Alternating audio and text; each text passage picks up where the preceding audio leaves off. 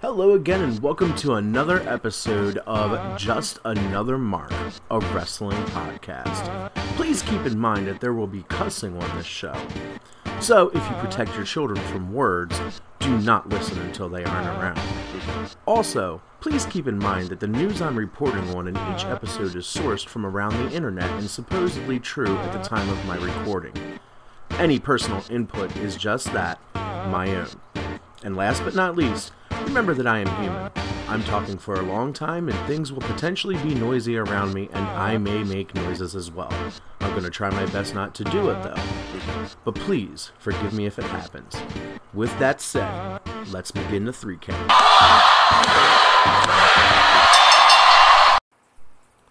I just want to take a break from this fantastic wrestling content to let you know that Anchor is the easiest way to make a podcast.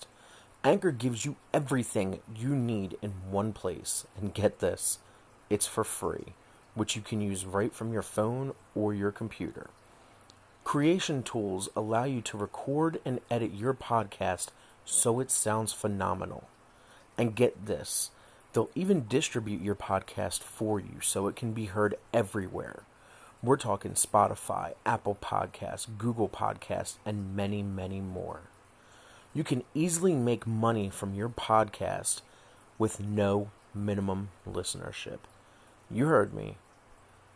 Anchor will let you make money from your podcast with no minimum listenership. So if I were you, I would go download the Anchor app or go to anchor.fm to get started. You heard it the Anchor app or anchor.fm to get started.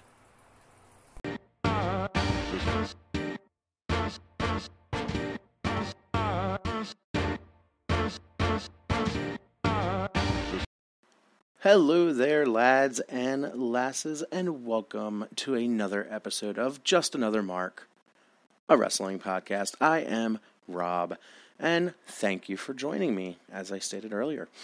Um, hopefully, you found me on Spotify, uh, Stitcher, Breaker. Apparently, I'm on Apple Podcast somewhere and Google Podcast and all that good shit. So, you know, hopefully, you found me on all those platforms. I thank you for finding me. Um, hopefully, you've downloaded or you've subscribed or you've done something to help your boy out with these numbers because that's what the podcast game is all about, right? Numbers and followers and this and that. So, um, hopefully you're following me on Spotify. Hopefully you're listening to me on Anchor and you know all that. Uh, I do have this podcast set to monetization, so if you are listening to it on Anchor, help me out with a little bit of fundage. That would be fucking awesome. Either way, um, why don't we go ahead and get into the show, right? Um, because that's what you're all here for. I am having a little bit of headset issues tonight. For some reason, it keeps like crackling in and out. So I'm not quite sure what that's about. I tested it a few times before I started recording, but it seems like it just kind of doesn't want to go away. Hopefully, I can stop the um, the cord from crimping too much because that's what it seems like it's happening. Um, there's kind of a big, uh, big thing going on right here. Today, it has been announced. Well, I, I, I can't say today, sorry. Yesterday, it was because, by the way, I'm recording this at 1 in the morning, just so you guys know. It was announced that NXT is moving to the USA Network and being expanded to two hours and will be live from 8 to 10 p.m. And it will be on Wednesdays beginning September 18th, 2019 which is just a few days past the Clash of Champions pay per view that WWE has coming up. So that means you'll have Clash of Champions, um, then you'll have Raw live, SmackDown live because it'll still be on Tuesdays at this point, and then NXT live. So the WWE will be giving you seven hours of live programming for a few weeks before SmackDown moves on to the Fox network on October 2nd. So, needless to say, why is this a big deal, you say? Why is this a big deal, you ask? Any of that? Well, as everybody has heard by now, AEW has also announced that their weekly show will be on Wednesdays from 8 to 10 p.m. And it will be live. So we're about to get a Wednesday night war, as it were. With USA being the grounds for NXT and TNT being the grounds for AEW. It's kind of funny and a bit refreshing that we have this whole dichotomy playing out again. Um, AEW is the uh, let, let's let's be honest here. With the people that are behind AEW, the talent that runs AEW, and how everything goes, it is literally a spiritual successor to WCW. One of the executive vice presidents is Cody Rhodes, which is Dusty Rhodes' son. So he was one of the main bookers for WCW for a very long time. Um, it's a huge thing because this is the first time we're going to see WWE go against another company um, since TNA really failed to go against them back a few years ago. Um, they got killed quite effectively, and they haven't been the same since. So it kind of sucks that the WWE is trying to um, stamp out any legitimate competition before it gets its footing on the ground. They've also recently began doing that with the Madison Square Garden as well, because for years they hadn't run shows at Madison Square Garden. And then when, you know, New Japan and Ring of Honor and these guys and uh, AAA and all these people wanted to do Madison Square Garden, the WWE's like, ah, well, uh, we'll come back, baby, baby, come back. It, it it just sucks that Vince McMahon's kind of like that he can't let any sort of competition happen because I think maybe it's a fear thing that that they're going to end up back where they were on the verge of complete and total bankruptcy. But I don't know. They're they're a huge company now. They're bigger than they ever were or ever dared dream to be. They have no worries when it comes to television wars or anything like that. Everything's so passe with television anyway that I don't foresee there being even a a type of war as to what we witnessed back in the day. I sound old of the Monday Night Wars. But even back then, those numbers were really and heavily messed up or potentially wrong because of how Nielsen's archaic television rating system was in the late 90s and early 2000s. So honestly, we'll never know the real numbers of the Monday Night Wars.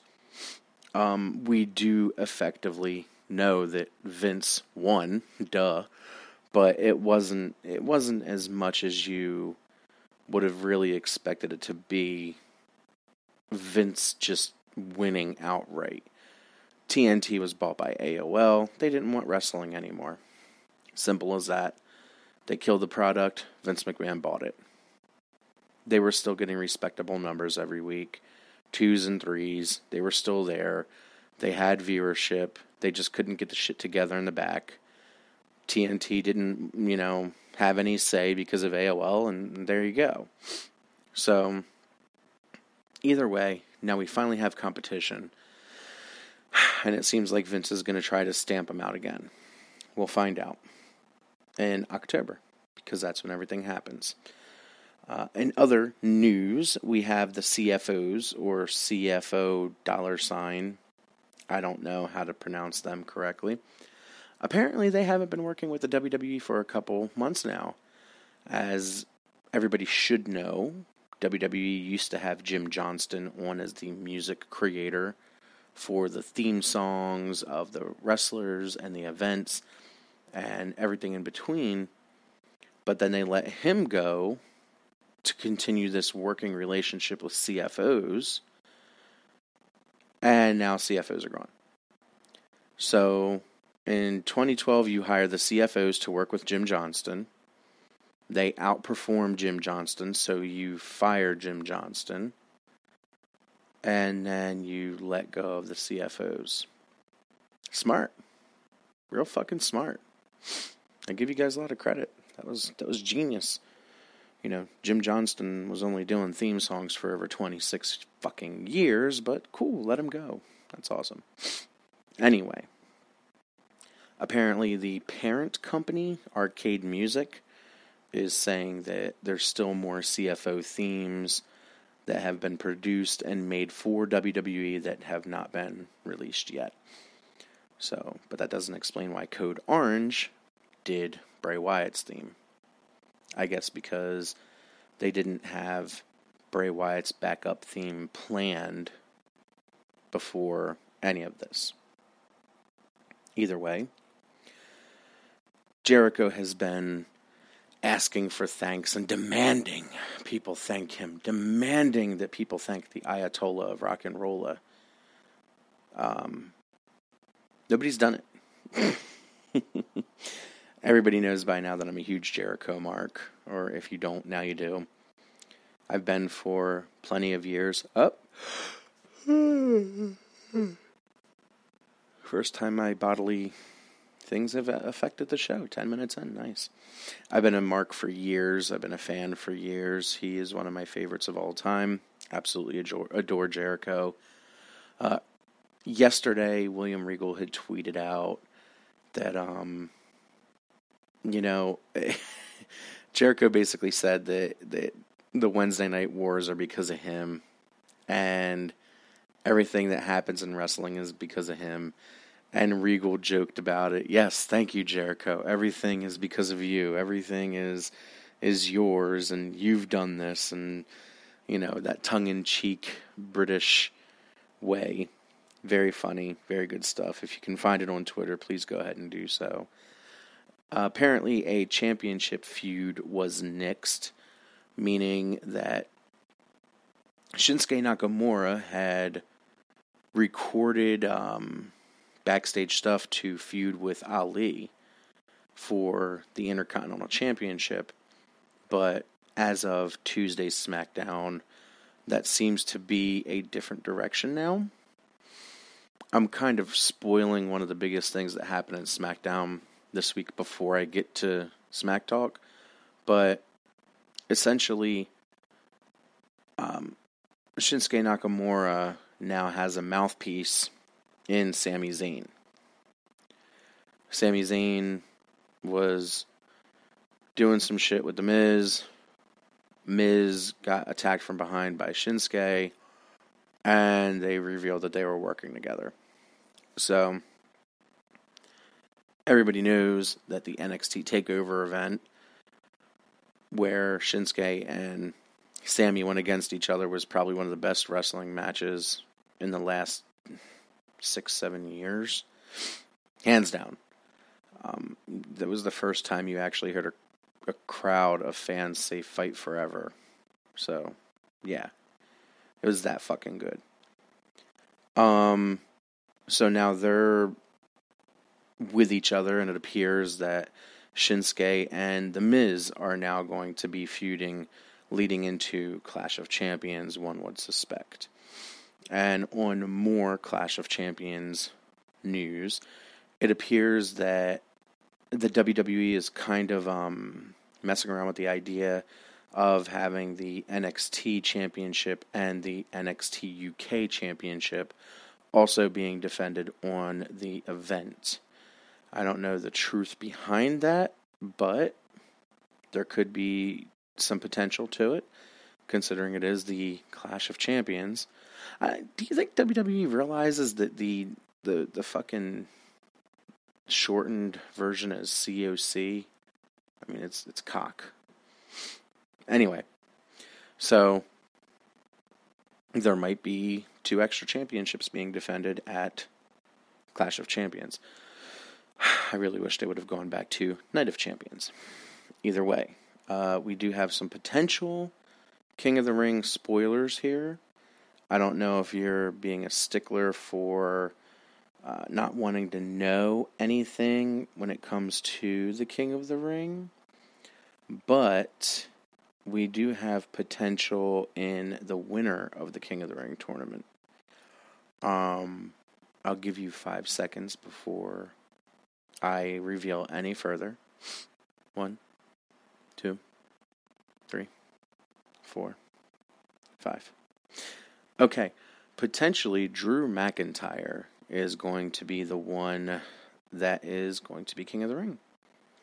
Um, oddly enough, in my predictions for the King of the Ring tournament, I had it set to be Drew McIntyre against Andrade at the end.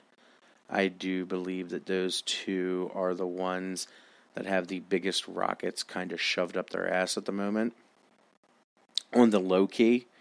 So, and I'm not talking about the wrestler or the Marvel character. I think that it's really going to come down to Andrade and Drew McIntyre. Now, in my opinion, I also believe that Andrade is going to win it, but I'm also torn on Drew winning it. So I, it's going to be hard.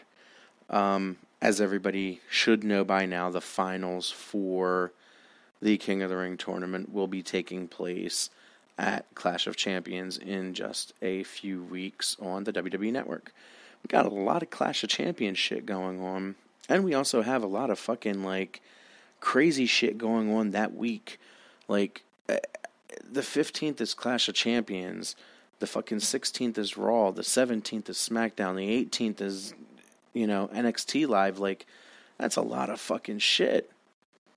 You're looking at like 12 hours in total of WWE programming happening there, like ridiculous.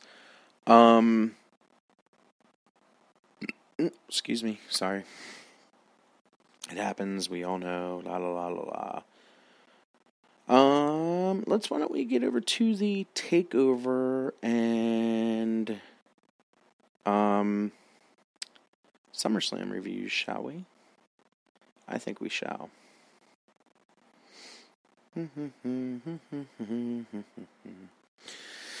okay, so NXT Takeover Toronto. That was the event. I am going to go right out and say that it was a decent show for me. I enjoyed it. Um, it wasn't the best NXT event or takeover event to me it, it still doesn't hold a candle to New York. New York was the best takeover of 2019 so far. Um, either way, the event was held on August 10th, 2019, in Toronto, Ontario, Canada, at the Scotiabank Arena. The attendance was 13,735. It's actually a pretty good amount of people. Um, and the results of the event were as follows. Um, we don't have any times for these ones because it looks like they were dark matches. Breezango, which is Tyler Breeze and Fandango, defeated the Forgotten Sons, Wesley Blake and Stephen Cutler, in a tag team match. And then we had Joel, Jordan Myles defeated Cameron Grimes, uh, tournament final of the NXT Breakout Tournament. So Jordan Myles is the NXT Breakout Tournament winner. And then you had the Street Profits, Angelo Dawkins and Montez Ford, defeating the Undisputed Era, which was Kyle O'Reilly and Bobby Fish for the NXT Tag Team Championships. Basically, they retained, I should say, at 16 minutes and 55 seconds. Uh, Io Shirai defeated Candice LeRae by technical submission in a singles match at 15 minutes on the dot. Velveteen Dream retained his NXT North American Championship against Pete Dunne and Roderick Strong in a triple threat match for the NXT North American Championship at 17 minutes and 24 seconds. Um, that's actually the first match of the night that I really paid attention to. Uh, don't get me wrong, I enjoyed the Street Profits and I enjoyed, you know, Candice LeRae and all that, but those first two matches really didn't do anything for me. I, I would I would probably give both of those matches two stars, to be honest with you. Um, the Velveteen Dream, Pete Dunne, Roderick Strong, triple threat. I, I think it deserved at least a three and a half. It wasn't. It wasn't that good, you know. For those three, it was what it should have been. No, it was under what it should have been, but it was good. And then you had oh, another yawn. I'm getting good at this. It's like every 10 minutes. and then for the NXT Women's Championship, you had Shayna Baszler retaining against Mia Yim by submission at 14 minutes and 35 seconds. I was okay with this match. I've been watching Mia Yim for a very, very, very long time. um, glad to see that she's in a capacity that's good she deserves it 100%. And I just think Shayna and her were not a good combination to go against each other. The standout of the match, which is sad to say, was um, the King of Bros, Matt Riddle, hiding his face as one of the gangsters leading Mia Yim into the match and he was like crouching down wearing shoes, had a hoodie on, but his hair was out of the hoodie and he had like this hat on and he had like a mask covering his face, but you could still clearly see that it was Matt Riddle. Um, and then in a, in a match where I think they tried too hard. Okay? I I didn't hate it. I didn't love it. I think they're they're grasping at straws now between these two. And I really think it, this feud needs to be over because uh, unless you do Hell in a Cell, I really don't understand what needs to happen more between them. You've taken the personal shots, you've taken the per- professional shots, you've taken everything, and this felt like the ultimate like end. It was a two out of three falls match for the NXT Championship. Adam Cole, baby, defeated Johnny Gargano two to one to retain his NXT Championship at 46 minutes and 41 seconds. First match was, I think it was. I, I okay remind you, the stipulation for each fall was a singles match chosen by Cole. The second fall was a street fight chosen by Gargano.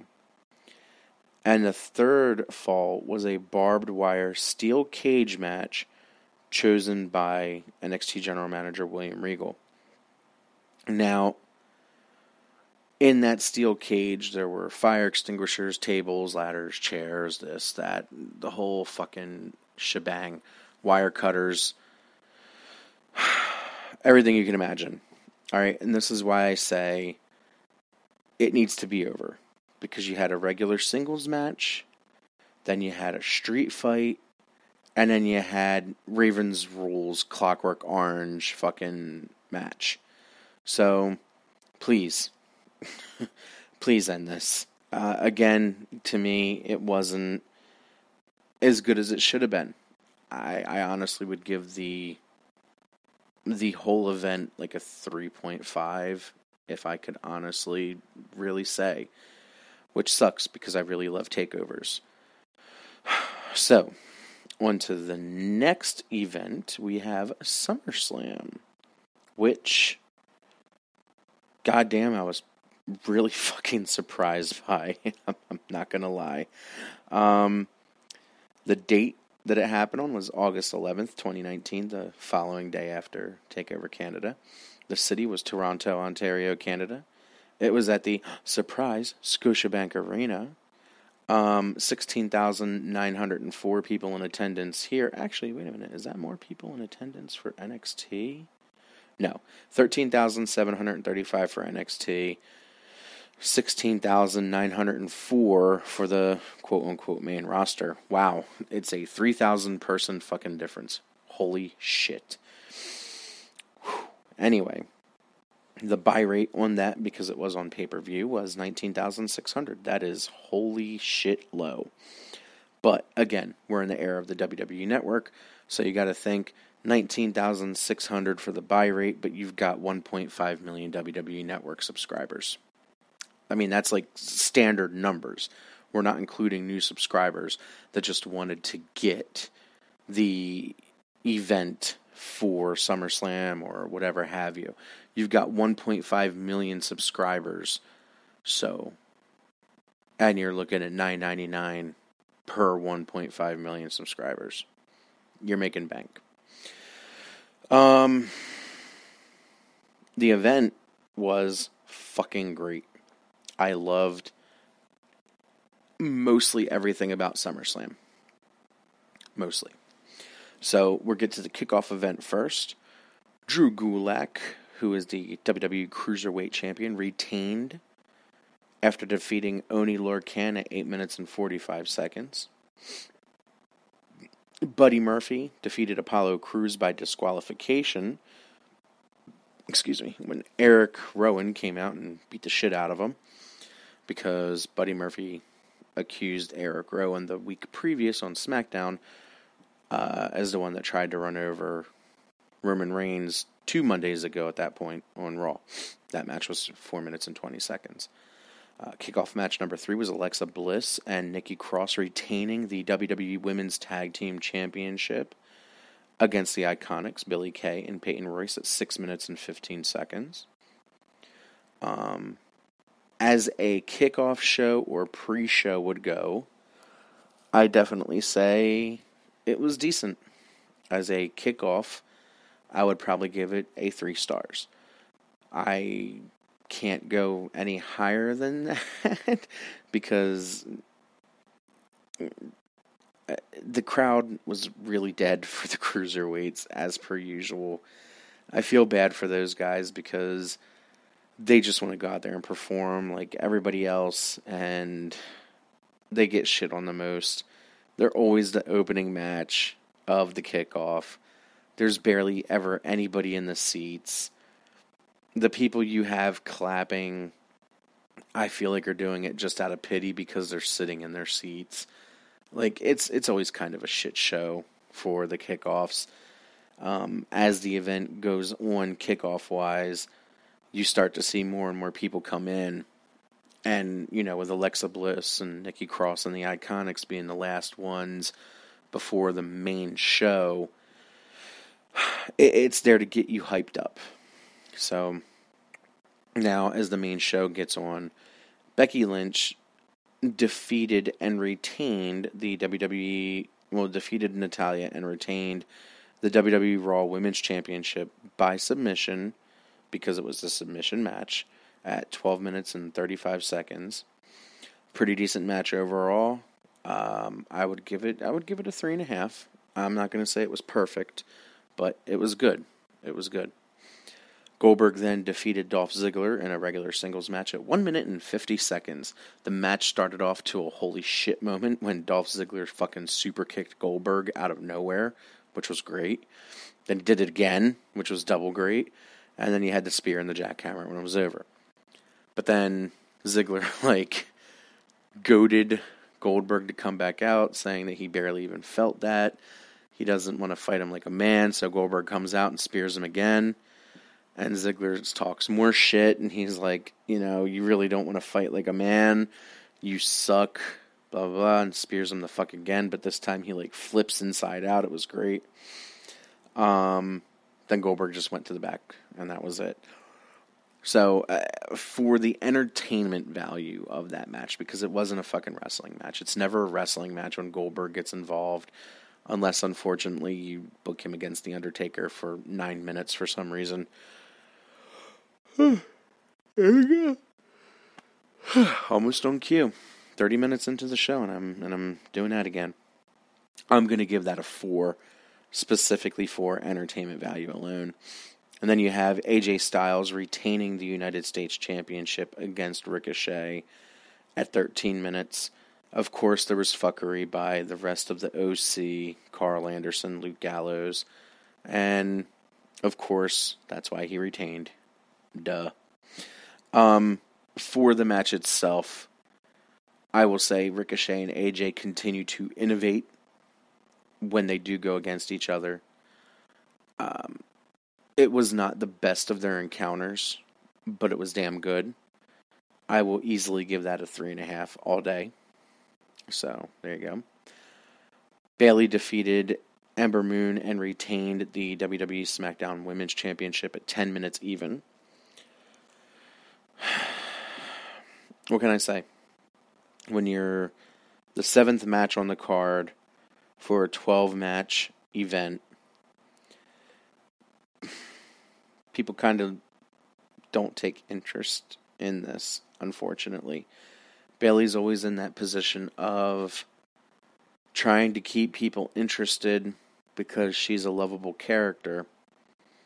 But when you have technically two faces against each other and no feud built up that anybody really cares about, you're going to have a hard time keeping asses in seats at the stadium and you're going to have a hard time keeping asses in seats at home. I damn well know that I went and took a piss during this match. I got a cup of water, grabbed some snacks, and by the time I came back, the match only had a few minutes left. So, for what I saw, and then again, I went back and watched it, you know, to get a full show review. From what I saw live, I would have given the match like a 2.5, a 2.5. But after I went back and watched it from beginning to end, the beginning of the match started off kind of good. And then unfortunately, the rest of the match was kind of shit. So, I, I mean, because the first few minutes were good, I will give it a 3. Um. Starting to get tired now. Gotta hurry this up, right? uh, match number eight of the night. Kevin Owens defeated Shane McMahon at 9 minutes and 20 seconds. Elias was the special guest enforcer on the outside, and had Owens lost, he would have had to have quit the WWE. So much fuckery in that match. So much bullshit. So much uh, what Bruce Pritchard would call gaga.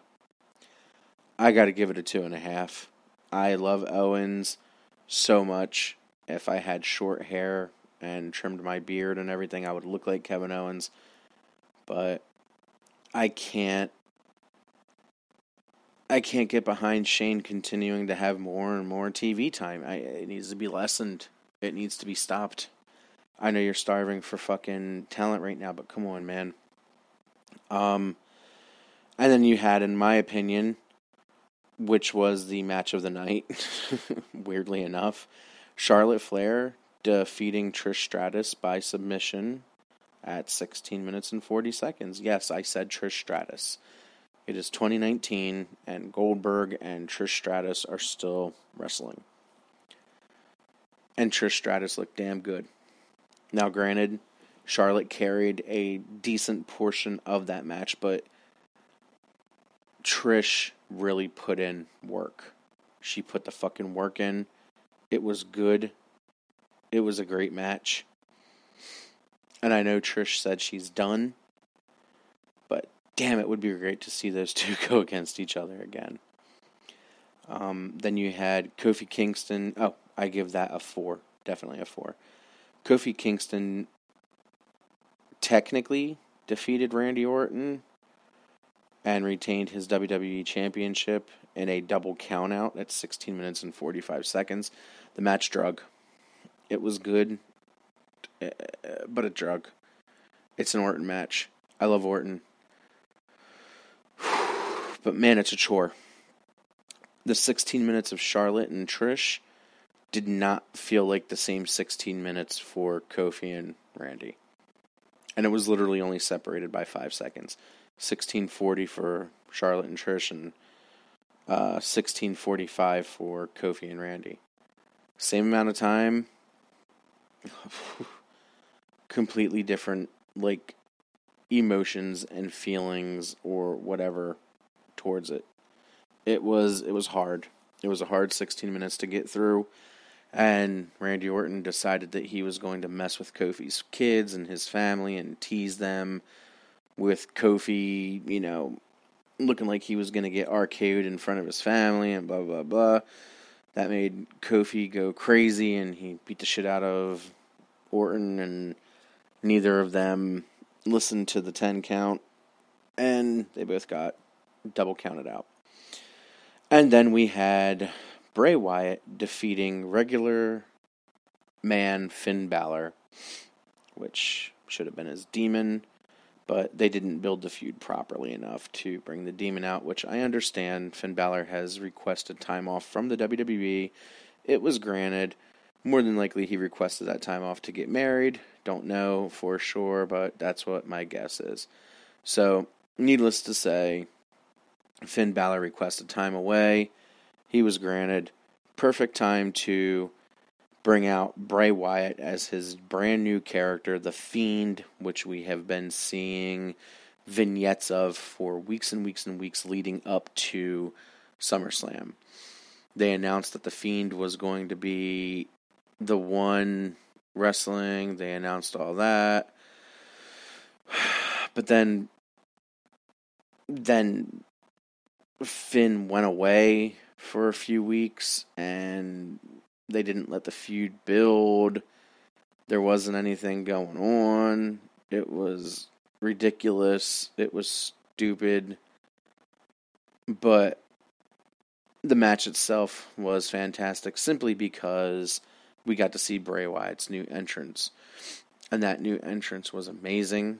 It was everything that anybody could probably hope for it to be.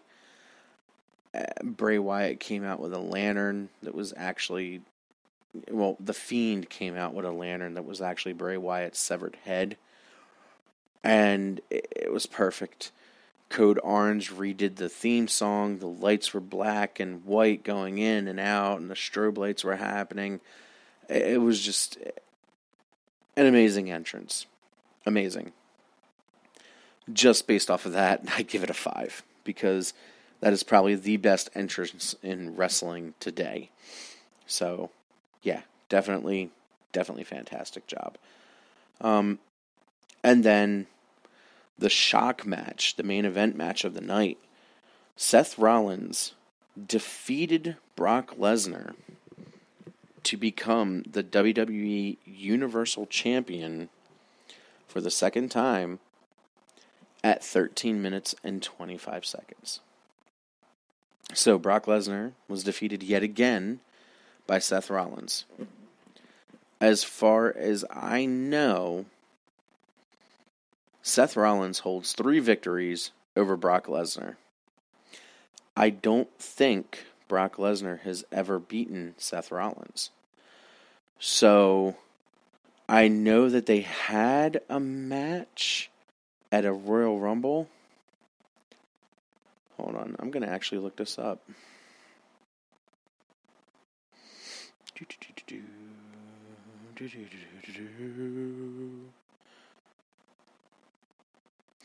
Or was it? Hmm.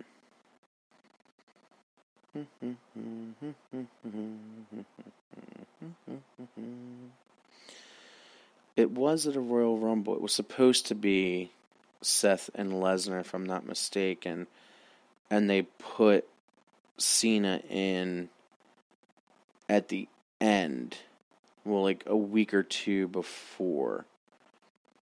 If I'm not mistaken, that's how it happened. I don't remember. But I know that this is the one where Roman Reigns won. Yeah, this was supposed to be the one where it was just those two against each other, but for some reason um okay, Brock Lesnar did win this match against Seth Rollins and John Cena and retained the WWE World Heavyweight Championship. So, when you really want to go by logistics of it, Seth holds more victories over Lesnar than I think a few people actually, which is weird considering it's Seth. But whatever have it. I mean um the next thing I would like to talk about here is good old um, Raw Talk and Smack Talk.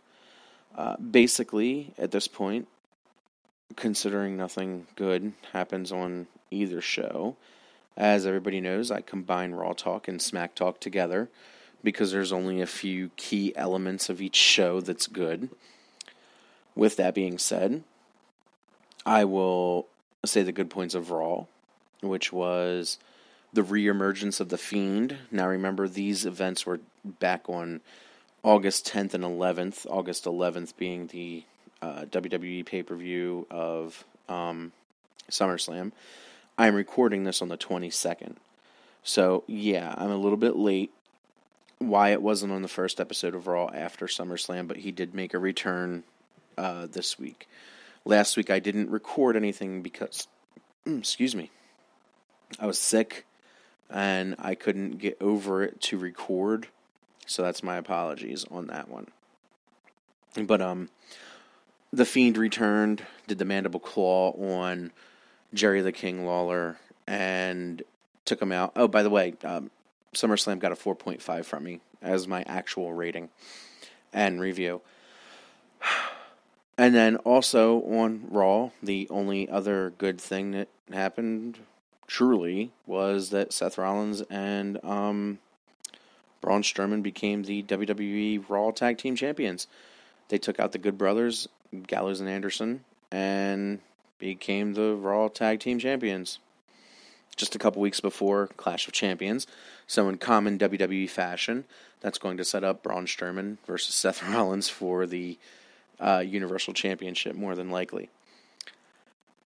And then on SmackDown, the only real good thing was that Shinsuke and Sami teamed up, which more than likely in WWE logic will lead to them having a rematch at Clash of Champions, but it won't be anywhere near as good as it was when they first went against each other.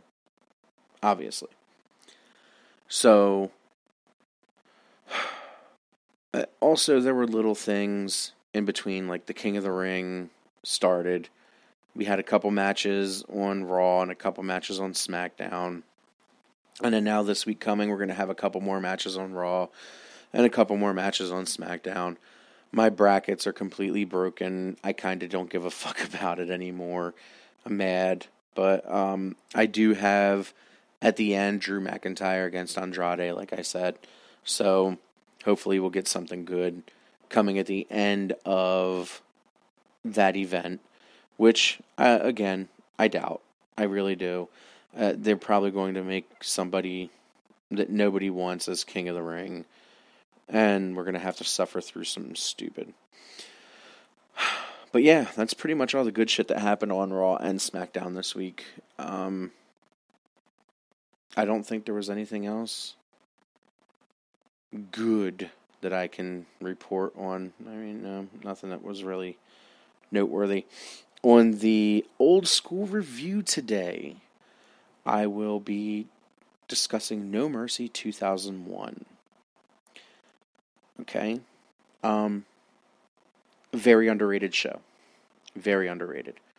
I'm telling you right now it gets a 4 star before we even go through the review of the matches or or I should say the discussion of the matches. Uh, the date was October 21st, 2001. in St. Louis, Missouri, and it was at the Savvis Center, and there was 15,640 people in attendance. We do not have the buy rate for this event, unfortunately, in front of us. The results of the matches were as follows. Now, mind you, again, I like this event. There was a lot of talent at the time in this this era, and I loved it. So we had the APA, which was Bradshaw and Faarooq defeating Chris Kanyon and Hugh Morris in a tag team match at 5 minutes and 20 seconds on Sunday Night Heat. Billy Kidman defeated Scotty 2 Hotty to retain the WCW Cruiserweight Championship at 7 minutes and 53 seconds. Now, what you guys might not remember is that the Alliance and WWE were still going against each other. The Invasion pay-per-view happened in July of that last of that year. It was horrible um, because they didn't have any of the real WCW stars, but the alliance was formed out of ECW and WCW. So whenever you hear alliance, um, that's what it is. ECW and WCW had formed the alliance to take on the WWF. Um, the Hardy Boys, Jeff and Matt, retained the WW, WCW Tag Team Championship against the Hurricane and Lance Storm with Ivory and Molly Holly. They had Lita at 7 minutes and 42 seconds. That match was pretty damn good. Uh, it's still weird to say the Hardy Boys as WCW champions in 2019, but hey, it happened. Um, easily 40 minutes were there. Easily a three and a half star match. Uh, could potentially be three and three quarter stars match. I I really dug it. Really good. And then you had Test from the Alliance defeating Kane at 10 minutes and 9 seconds. That match should not have gone 10 minutes and 9 seconds. Not at all. Give it like 5 minutes and we were good. Torrie Wilson of the WWF defeated Stacy Keibler of the Alliance in a lingerie match at 3 minutes and 8 seconds. Yep. And for some reason, Christian was with the Alliance. I don't remember why, but Edge defeated Christian in a ladder match and captured the WWF Intercontinental Championship at 22 minutes and 16 seconds, which, mind you, I just got done watching that match. At the end of the match, Edge does a one man Con-Chair-To on Christian and on the top of a ladder, mind you, and then throws Christian off the ladder and grabs the belt and wins. So. I'm watching the next match right now, the Dudley Boys, which was Bubba Ray Dudley and D-Von Dudley of the Alliance defeating Big Show and Tajiri and retaining the WWF Tag Team Championships at 9 minutes and 19 seconds. I'm at the part right now where Rhino just came in and speared the fuck out of Big Show. Tajiri's kicking the shit out of uh, D-Von Dudley's head. The referee's not paying attention to the match. And slow one, two, and D-Von kicks out. But yeah, so as we already know, um, the Dudley Boys will win this match. The next match is Undertaker, representing the WWF, defeating Booker T from the Alliance at 13 minutes and 12 seconds. Um, and my match of the night, five star fucking match all the way around. I'm sorry. Chris Jericho, representing the WWF, defeated The Rock, representing the WWF, for the WCW Championship. So, Chris Jericho finally had won the big one at 23 minutes and 44 seconds. Fantastic match. Fantastic. Jericho and The Rock always had great chemistry. And as you remember, back in 1999 in August, uh, Jericho had made his debut against The Rock as the Millennium Man, even though Psycho Sid went on to take that moniker for some reason. Um, yeah, great match. Stone Cold Steve Austin of the Alliance defeated Kurt Angle and Rob Van Dam in a triple threat match for the WWF Championship at 15 minutes and 15 seconds. So Stone Cold retained. Um, this was at a point where Rob Van Dam was trying to like uh, get some comeuppance, I guess you could say, and try to you know take over the the alliance and all that shit. And Stone Cold was a heel, but nobody fucking cared because nobody likes Stone Cold as a heel. Um, they like Stone Cold as a tweener, as they like to call it, which is in betweener for those that don't know. And that brings us to the end of our show. The last segment, as I like to call, Rambling with Rob. Mm, mm, mm. Anyway, this isn't going to be a very long ramble. This is actually going to be kind of a short one, TBH. Um, I'm noticing some some some interesting shit happening on Raw as well as I, I guess I should be noticing some interesting shit happening on Raw because Paul Heyman is in charge of the show now. Okay, mind you, I went to a shit ton of ECW recordings in Philly. Okay, I live an hour away from Philly where I'm at. Well, now I'm even closer because I'm in a city that connects to Route 55, like right there. I just got to drive right down the road and I'm at Route 55, which takes me to 42, which takes me to 76 and 676 and all that. And I either go over the Ben Franklin Bridge or the Walt Whitman Bridge. Either way, Philly's not that far, is what I'm trying to say. So I call this the Heyman effect because I'm seeing on Raw some Heymanisms. Okay? Now, you're going to be wondering what those little things are. I'm seeing like some different camera tricks. I'm noticing uh, some different ways that promos are cut. I'm noticing different ways that they stare at the camera if they're out there doing their promos in ring. Same way with I notice a little bit more movement and a little bit more intensity if they're backstage doing um, their their stuff. This is all signs of what Heyman used to do, like the camera angles of the people walking and giving a promo. That's what was done in ECW. Them up against a wall or something, obviously done in ECW. And even having the Street Profits come out and hype up the show.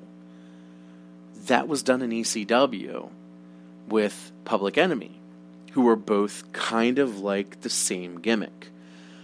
I've been wanting to say something about that for a while, but I I didn't know if I didn't know if Street Profits were going to be on the show for a long time, so I just kind of didn't say anything. I just kind of kept it to myself, even at Wrestling Empire, which now that I've made this podcast I can freely discuss about.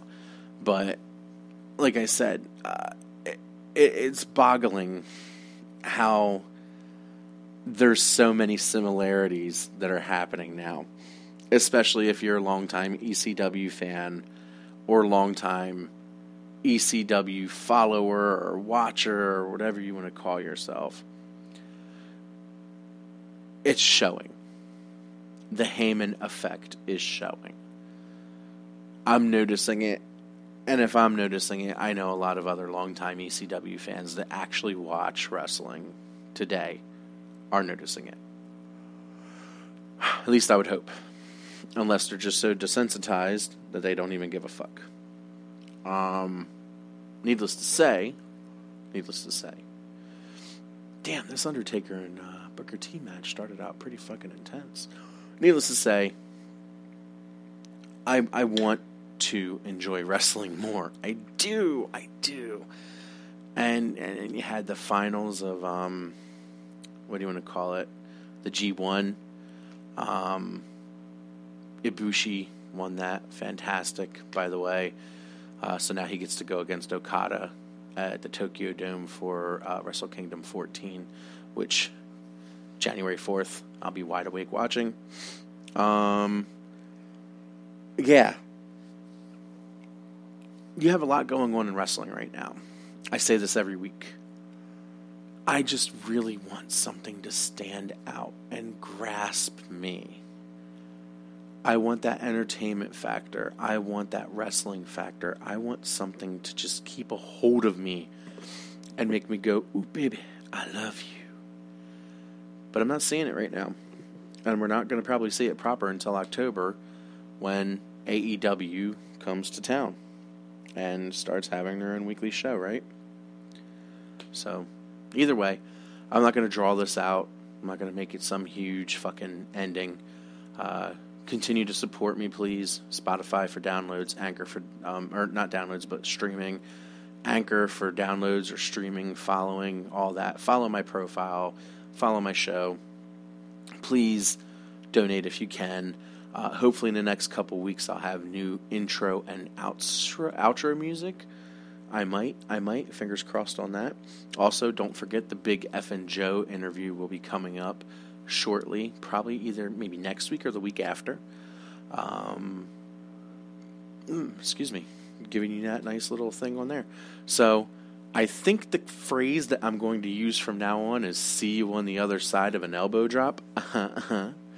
um, I think it's a cool phrase. I'm sorry, leave me alone, and it's wrestling related, so fuck off. Anyway, I'm Rob. Thank you for listening to Just Another Mark, a wrestling podcast, and I'll be seeing you on the other side of an elbow drop. Ding, ding, ding. I really should probably put like a ding, ding,